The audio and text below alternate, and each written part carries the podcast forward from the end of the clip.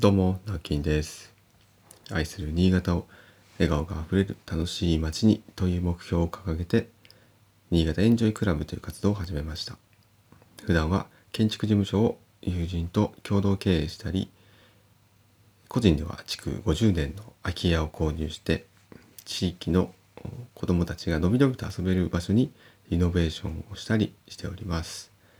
この配信は三条市の佐藤工務店の佐藤さんからの提供でお送りしています。はい、えーということで皆さんおはようございます。昨日はですね、え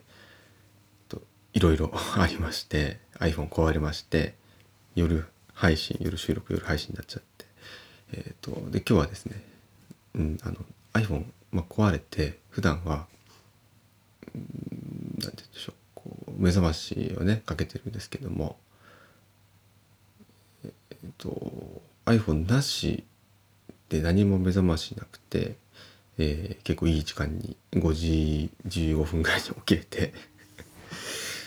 まああの久しぶりにちょっと朝走ってきたんですけど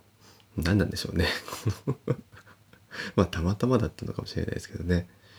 うんまあ、昨日も、うん、そんな早くは寝てまあでも12時までには寝ましたかね。ちょうどよかったのか何なのかね。よくわからないんですが。でえー、あそうだそうだ忘れてましたあのまああの提供としてねご紹介した佐藤工務店の佐藤さんと、えーあと S ネルデザインの、ま、村松さんと、え3人でですね、えー対談した、えー動画あ音声を、え3回に分けて特別配信という形で、えー配信しておりますので、えー皆さんぜひそちらお聞きください。はい、そして、えーまだですけどもこちらですね収録時間が1時間半を、まあ、超えたかなり長い収録だったんですけども、えーで今回その中からねエッセンスこの、うん、ここだけは皆さん聞いてほしいかなというところだけ私抽出して3回に分けたんですけども、えーまあ、それ以外の部分も、えーまあ、1時間近くあります。で、まあ、雑談をしている中でですね、えーまあ、その中で私が選んだんですけどその雑談の部分も、まあ、なかなか、うん、面白い話をしているかなと思うので、えーただですねこの第3回の無料配信を聞けば、はい、大体この、うん、今回のですね対談の内容というのは理解できるんですけれどももしですね、うん、あのちょっと全部通して聞いてみたいという方がいらっしゃいましたら、えーこちらをですね有料で販売いたしますので、えー後日ですね、え販売サイト完成しましたらまたお知らせさせていただきますのでどうぞよろしくお願いいたします、えそして、えその売り上げはですねすべてえ新潟エンジョイクラブ並びにですね先ほどの築50年の空き家をまあリノベーションしている寺尾の空き家えという活動資金として全てえ当てさせていただきますので、えよろしくお願いいたします。はい、えーこの告知も最初にしようと思ってるの忘れちゃうんですよね。頑張ろう。はい、えーということで、昨日からですね、ちょっと iPhone 壊れてしまったんで、Mac にですね、うん、いつも使ってるマイクを初めてつないでみて、えーやってるわけですけども、音の感じとかね、いかがでしょうかね。ちょっと私も今聞けてないんですけど、うん、あの、ちょっと変化があったら、まあまあどっちがいいとか悪いとかあればねもしまた教えてほしいなと思いますけどもで変わらなかったら変わらないでいいんですけどねで、えー今日はですねまあこのタイミングですしね昨日、うん、妻と話しててまあ言ってもその話はするよねって言われた話なんですけどこうやって iPhone はスマホがね壊れるとまあ不便じゃないですか。でもうんなんかあの楽になるよねっていう話をしたいなと思うんですけど皆さんもそういうことありません？私あの結構、まあ、自分でもスマホですね、まあ普段こう触ってしまっているなとか、まあ、依存してしまっているなっていう、まあ、自覚はあるんですけどいざやっぱこうやってあのもう強制的にねスマホをまあ触ることができなくなってしまうっていうふうになると、まあ、やっぱりスマホのそのね一番大きな役割としてその連絡手段っていう部分がまあ使えなくなるので、まあ、困るは困るんですよね。うん、困ったなと思うんですけどもまあ、その他にもですね、うん、私はそうだなあのいろんな使い方をしているので例えばこの、えー、音声配信も基本的にはスマホ1台でやってます。はいまあ、マイクをつないでますけどねでもあの USB じゃなくてあのライティングライティングケーブルでつなぐだけでいいので、まあ、すごく手軽で基本的には操作はスマホで全て完結してると。あとは Facebook とかね、あの SNS に投稿するのも、まあ、スマホだけで大丈夫ですし、あとそうですね、まあ、その SNS の、反応を見たりとか、やっぱりしちゃいますよね。私あの配信しているので、発信しているので、やっぱその反応でどうだったかなとか、コメントに返信したりとかっていうのも全てスマホでできますし、あと普段使ってるの、まあ、ナビも使ってますね。現場に行く、まあ、ナビゲーションを、まあ、マップマップを使ってスマホでやってたりとか、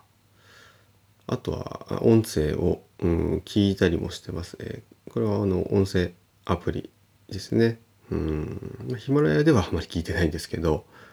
普段聞いてるのが、えっ、ー、と、 Voicy という、まあ、音声配信アプリっていうんですかね。うん、これはもう車で移動してる時はほぼほぼ100%聞いてるので音楽じゃなくて私 Voicy で、えー、いろんな方の、えー、音声配信を聞いてるんですけど、まあ、それもかなり、えー、一日の中でウェイトを占めてますね。だったりとかうん、まあ、まあとにかくなんかこう時間があればスマホを触ってるっていうのはやっぱり間違いないんですね。でこれは普段生活しててねやっぱり便利だなと思って、まあ、普通にやってますけどこれなくなるとまあまああの時間が空くんですよねぽっかりと、まあ、それをやってた時間がなくなるので。でそれがですねまあ、まあ、良くないっていう方もいらっしゃるかもしれないですけど、まあ、私にとっては結構よくって っていう話をねいっつもこう妻にするんですけどそれいっつも言ってるよねっていう 言われたんですけど、うん、それもでもあの自分でも自覚してるんですよね。改めてやっぱりあのスマホ壊れると、まあ、不便で困るけど、まあ、気持ち的にはすごくなんか楽になるよねってなんかその連絡も来ないし 来ないしっていうか、まあ、届かないし、うん、もう諦めがつくっていう。でこれをやっぱりねスマホがね生きてる状態で何も不便がない状態でじゃあ一日触らないとかっていうこともまあまあできなくはないんですけど。であのこの前お話したキャンプとかって私好きでたまに行くんですけどでキャンプって大体山とか海とかに行くんで電波が割と届かない場所もあったりするんですよね。そうすると必然的にやっぱりあの触る、うん、回数が減ったりとか、うんまあ、そんな暇がなかったりとかするんで、うんまあ、そういうのもあるのかなとキャンプに行く理由の一つ理由の一つというか心地いいなと思う理由の一つに、うんまあ、そういうデジタルデトックスとかって言われますけど、まあ、それが強制的にできる環境に行くっていうのは、うん、やっぱり